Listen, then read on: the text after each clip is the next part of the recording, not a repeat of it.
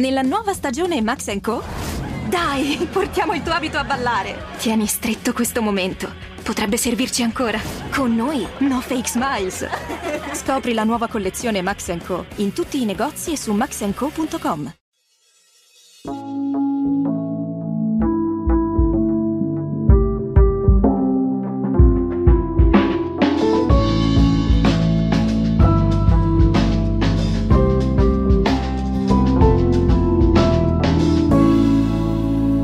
Jedi Visual presenta Storia della censura in cinque atti di Pierluigi Battista. Secondo atto. Nel nome di Dio.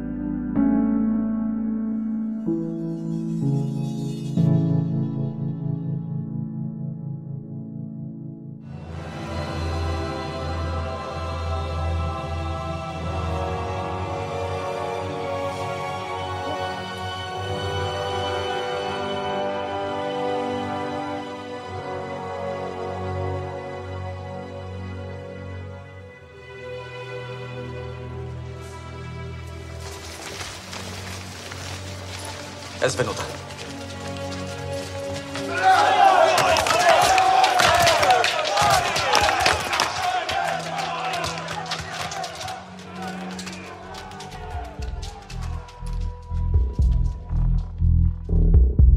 Circa 15 secoli fa, Ipazia, la grande filosofa, astronoma e matematica di Alessandria d'Egitto, un'eretica, una libera pensatrice, un'intellettuale che stava sfidando i tabù culturali dell'epoca, venne raggiunto da una squadraccia di fanatici cristiani, detta dei Paralabani, manipolati e aizzati dal vescovo Cirillo. Gli energumeni di questa milizia privata trascinarono in strada Ipazia, la spogliarono, la martoriarono con i cocci aguzzi, la accecarono addirittura, poi la uccisero, la smembrarono e la tagliarono a pezzi con i gusci d'ostrica per poi consegnarne alle fiamme i poveri resti. Subito dopo le squadracce diedero fuoco al Serapeum, il santuario che raccoglieva i libri considerati empi e pagani e abbatterono tutte le statue che erano presenti. Ironia della storia, il capo dei fanatici veniva comunemente chiamato Pietro il Lettore per la sua passione per i libri, a dimostrazione ancora una volta che i veri nemici del pensiero libero non sono gli ignoranti, i bruti, i rozzi, ma i fanatici, quelli che non sopportano che ci siano altre idee oltre a quella loro e non tollerano che venga onorato un Dio diverso da quello venerato da loro. La ferocia religiosa attraversa i secoli e nel Settecento, nelle controversie sulla figura di Pazia, un prete cattolico arrivò a dire che questa donna era una poco di buono, che ci faceva se no a girare da sola per le strade di Alessandria. L'odio religioso evidentemente non ha mai fine, soprattutto perché, come in questo caso, manca anche totalmente di senso del ridicolo.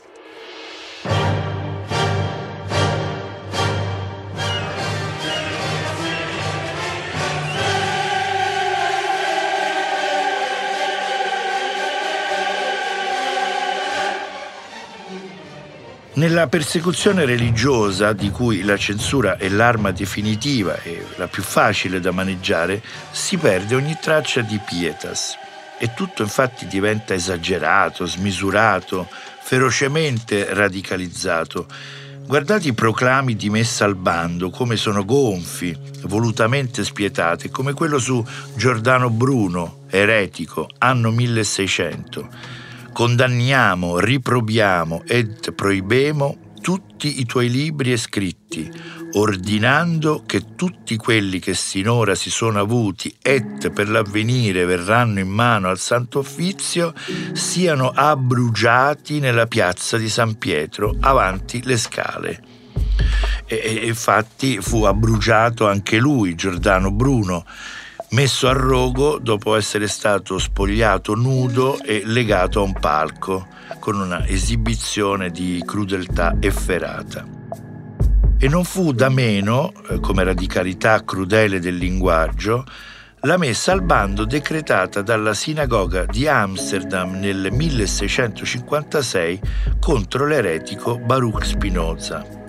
Che sia maledetto di giorno e di notte, mentre dorme, quando veglia, e che l'Eterno non lo perdoni mai, che il suo nome sia cancellato da questo mondo che non gli sia reso alcun servizio e che nessuno si avvicini a lui, che nessuno dimori sotto il suo stesso tetto e nessuno legga alcunché dettato da lui o scritto di suo pugno.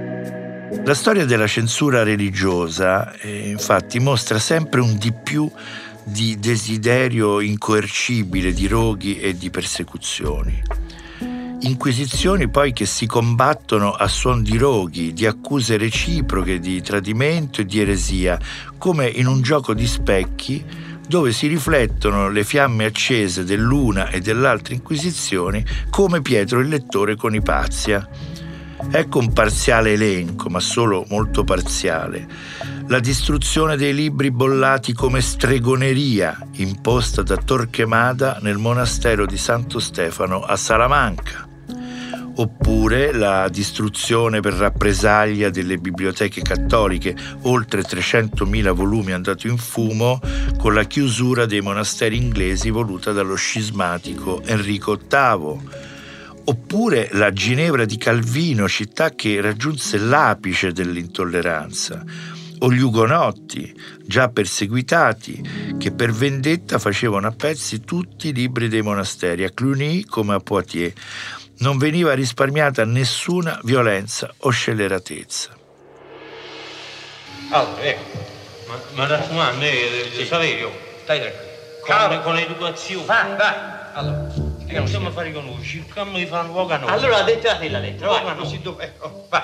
Allora. Ah, caro Aspetta, prima la data, no? Fritto, fritto. Quanto se ne Quasi 1500. Fritto le quasi 1500. Sai tu quando l'avevi? Beh, chi scrive? Dai una lettera a Roma, quasi 2000. Non so, mia testate quasi 1500. A Firenze, verso la fine del 400, con l'arrivo di Girolamo Savonarola e dei suoi frati così tetri da essere denominati i Piagnoni, il radicalismo fanatico della purezza raggiunse vette altissime di intolleranza e si accese infatti il falò delle vanità c'era un patibolo a forma di piramide dove il fuoco purificatore ardeva alimentato da tutto ciò che la nuova ortodossia considerava infetto. E dunque, certo, i libri impuri, ma anche i dipinti osceni che esibivano nudità, tra cui uno di Sandro Botticelli con il consenso del suo contrito autore, ma poi anche profumi, cosmetici, carte da gioco, dadi, specchi, strumenti musicali, tutti gli oggetti frivoli contrari a una vita integralmente santa. E poi le prime copie a stampa del Decameron di Boccaccio e le poesie di Petrarca, bollate e demonizzate come languide e dunque corruttrici. Con Savonarola arriva una triste novità. Fanno la loro comparsa i bambini, come poliziotti indottrinati e addestrati alla delazione e alla caccia delle cose proibite. Un cronista dell'epoca racconta per esempio che ai fanciulli viene affidato il compito di recarsi presso le abitazioni dei fiorentini per chiedere la consegna di libri, immagini, vestiti, oggetti giudicati osceni per poi bruciarli pubblicamente in piazza. Praticamente non c'erano più freni e inibizioni nel furore incendiario. Un testimone racconta di giovanissimi che dopo messa, comunione e processione appiccarono il fuoco e accompagnarono i crepiti delle fiamme con gioiosi cantici al suono delle trombe della signoria e delle campane di Palazzo Vecchio. Ma nel gioco feroce dell'intolleranza censoria i persecutori di ieri diventeranno poi i perseguitati. Infatti Savonarola fu consegnato dagli aguzzini della Chiesa ai torturatori che gli estorsero una falsa confessione con sevizie innominabili. Lo impiccarono in piazza della Signoria e infine lo bruciarono con le ceneri del suo corpo disperse nell'Arno. Uno dei grandi misteri della storia della censura religiosa è la trasformazione delle autorità cristiane in pochi decenni da devote custodi della cultura e del libro ad accanite e crudeli inquisizioni che trattavano la cultura come qualcosa di pericoloso da schiacciare, umiliare, annientare.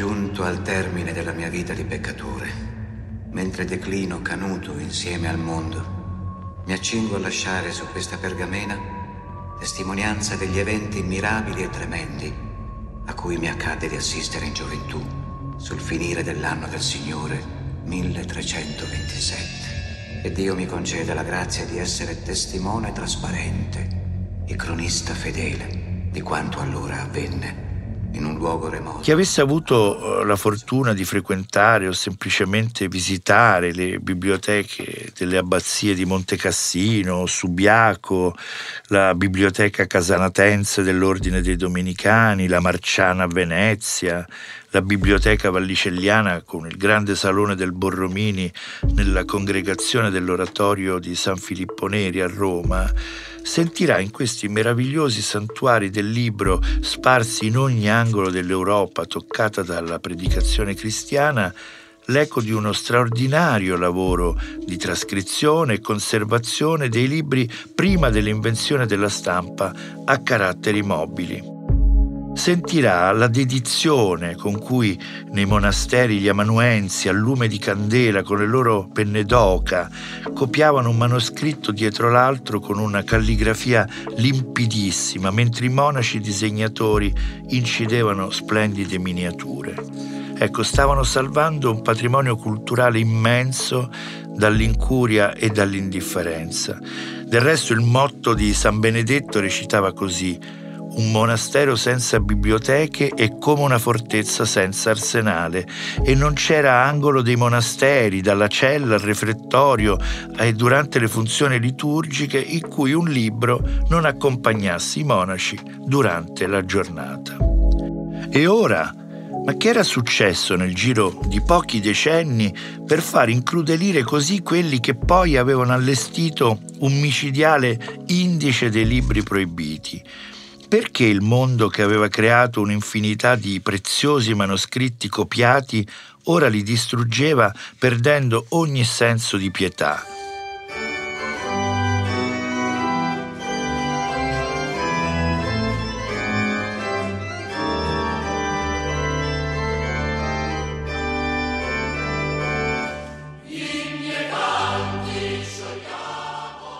Fu l'invenzione di Gutenberg a cambiare tutto. Se gli amanuensi scrivevano per pochi, i primi editori pubblicavano per molti e quindi si indebolisce il potere di controllo delle mediazioni sacerdotali. Gli inquisitori più estremisti giunsero a reclamare persino la censura della Bibbia, perché senza l'autorità dei sacerdoti deputati al filtro di quel testo così potente e sconvolgente, anche un testo sacro rischiava di diventare il Vangelo nero, come lo chiamavano. Gli inquisitori amavano i libri che stavano per mettere al bando e si racconta di uno di loro che usciva stordito, commosso, deliziato da una biblioteca sospetta frequentata per giorni e giorni al fine di cogliere il corpo del reato e mandarlo al rogo e censurarlo. Ma solo loro i dotti inquisitori potevano leggere, fuori dalla loro cerchia c'era solo pericolo. Un frate predicatore, un copista chiamato Filippo della Strada, coniò la sentenza definitiva, eccola. Un'idea, la stessa idea, può essere virgo ec penna, meretrix est stampificata, cioè pura con la penna, meretrice a stampa. I controllori delle anime impazzirono e si accanirono su chi si sottraeva al loro controllo con idee ridotte a meretrici perché stampate. Nel corso dei secoli le autorità religiose, tutte le autorità religiose, si sono esercitate nell'attività di censura. Nell'ultimo secolo se n'è sentito un'eco apparsa sempre più anacronistica. È vero, nessun falò delle vanità di ispirazione religiose nel mondo ebraico cristiano, nessun eretico ha bruciato come Giordano Bruno a Campo dei Fiori. Ma in Italia, fino a pochissimi anni fa, c'era una legge che puniva il vilipendio alla religione di Stato e nelle forche caudine della censura religiosa stava per essere stritolato Pierpaolo Pasolini, regista nel 1963 di uno dei quattro episodi, La ricotta, del film Rogo Pug, intitolato con questa formula strana, per alludere al cognome dei quattro registi coinvolti, e cioè Rossellini, Godard, Pasolini e Gregoretti. Non è difficile prevedere per questo mio racconto dei giudizi interessati, ambigui, scandalizzati. Ebbene, io voglio qui dichiarare che comunque si prenda la ricotta, la storia della passione che indirettamente la ricotta rievoca è per me la più grande che sia mai accaduta e i testi che la raccontano i più sublimi che siano mai stati scritti.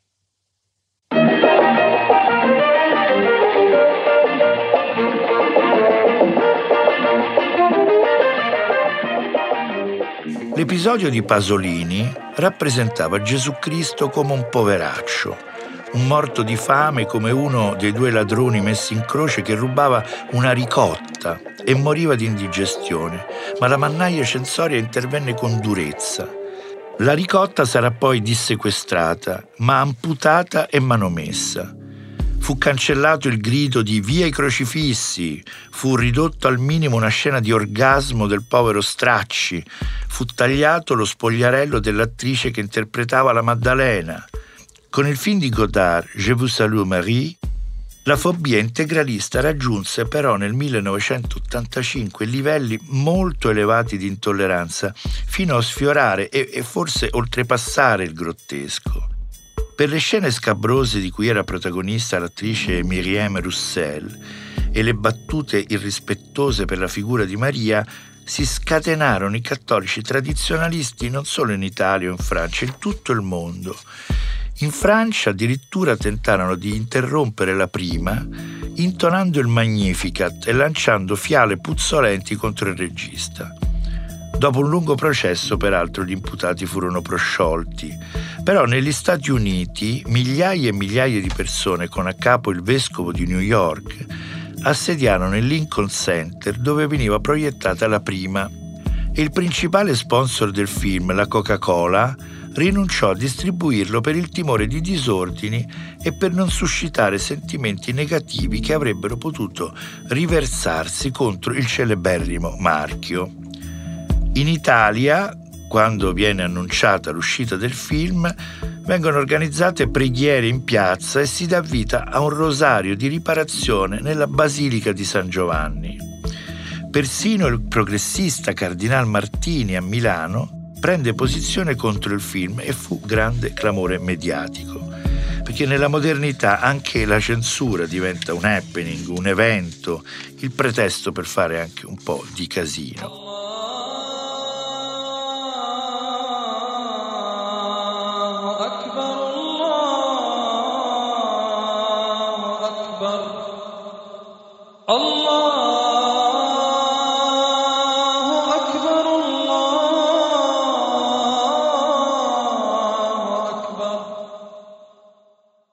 È stato però un happening né un evento mediatico la caccia all'uomo scatenata contro lo scrittore Salman Rushdie su ordine dell'Ayatollah Khomeini in persona. Era il 1989 e Rushdie, colpevole di aver scritto un romanzo considerato blasfemo con i suoi versi satanici, venne raggiunto da una fattua, cioè un invito ai fedeli islamici di tutto il mondo, che il libro non l'avevano nemmeno visto da lontano, per colpire e uccidere il bestemmiatore. Cominciò per Rushdie una vita da braccato, nascosto in case clandestine assieme alla sua famiglia, e le piazze islamiche si riempirono per accendere falò con il libro malfamato i cartelli portati dalla folla ostentavano caricature diaboliche di Rushdie con le scritte che incitavano all'assassinio del nemico di Dio, storpiandone il nome Impiccate Satan Rushdie. In Iran un altro ayatollah Khamenei rilasciava dichiarazioni bellicose. La freccia nera del castigo sta per conficcarsi nel cuore di questo blasfemo bastardo. Il traduttore giapponese dei versi satanici venne addirittura sgozzato. Quello italiano, Ettore Capriolo, fu raggiunto nella sua casa e pugnalato da un fanatico che lasciò la sua vittima ancora viva sul pavimento in una pozza di sangue.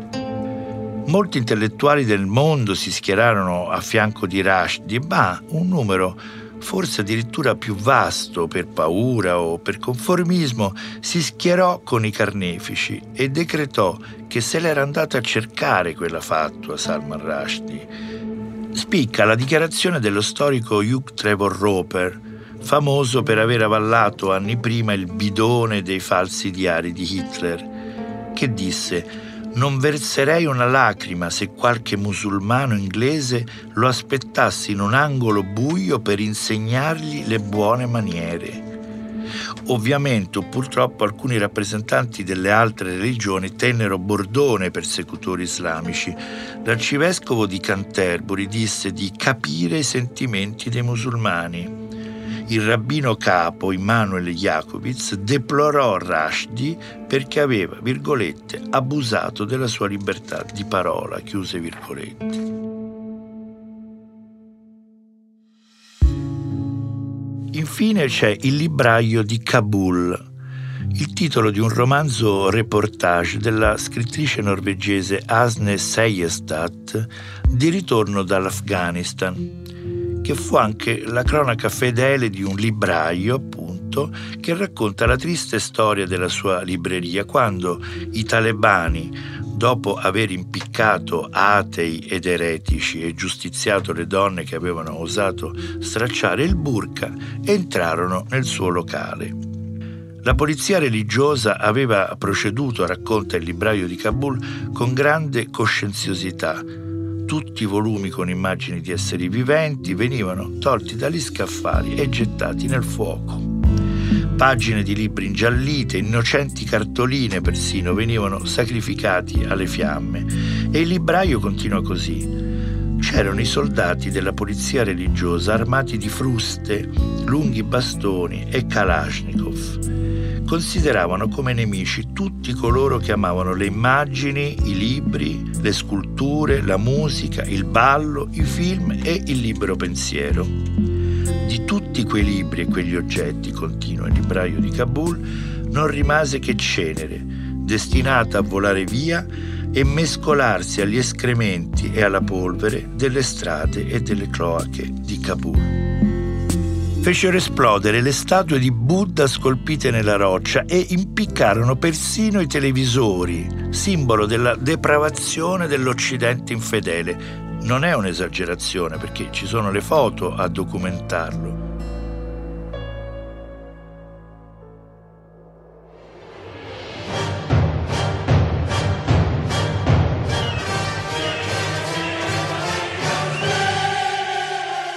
Tutte le persecuzioni e le censure religiose si ispirano alle parole del sillogismo pronunciate dal califfo prima di dare il proprio assenso all'ennesimo rogo della biblioteca di Alessandria.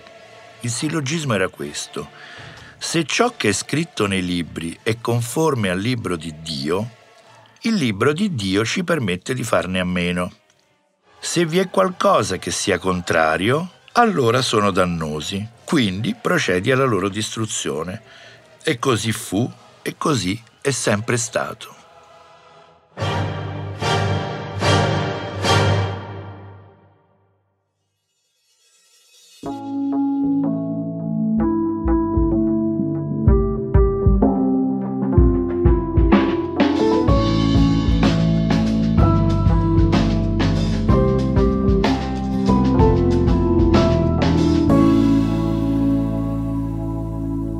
Storia della censura in cinque atti è una serie podcast di Pierluigi Battista, prodotta da Jedi Visual per Huffington Post.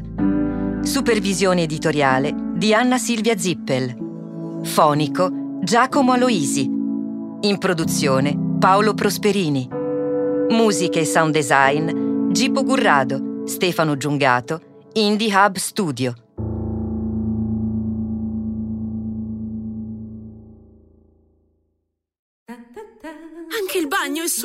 Convivenza difficile con la muffa, eh? Ovunque Sigma Coatings. Cucina, camera da letto, ora basta. Mm. Prova la pittura Sigma Fungimat, efficace e duratura per la salubrità degli ambienti interni. Eh? Che resistenza, chiederò al mio applicatore di fiducia. Con Sigma Fungimat un futuro libero dalla muffa. No, no. Ah, muffa mia, hai le ore contate. Canta vittoria. Sigma, il tuo risultato vale. Scopri la pittura certificata anche per ambienti alimentari su sigmafungimat.it.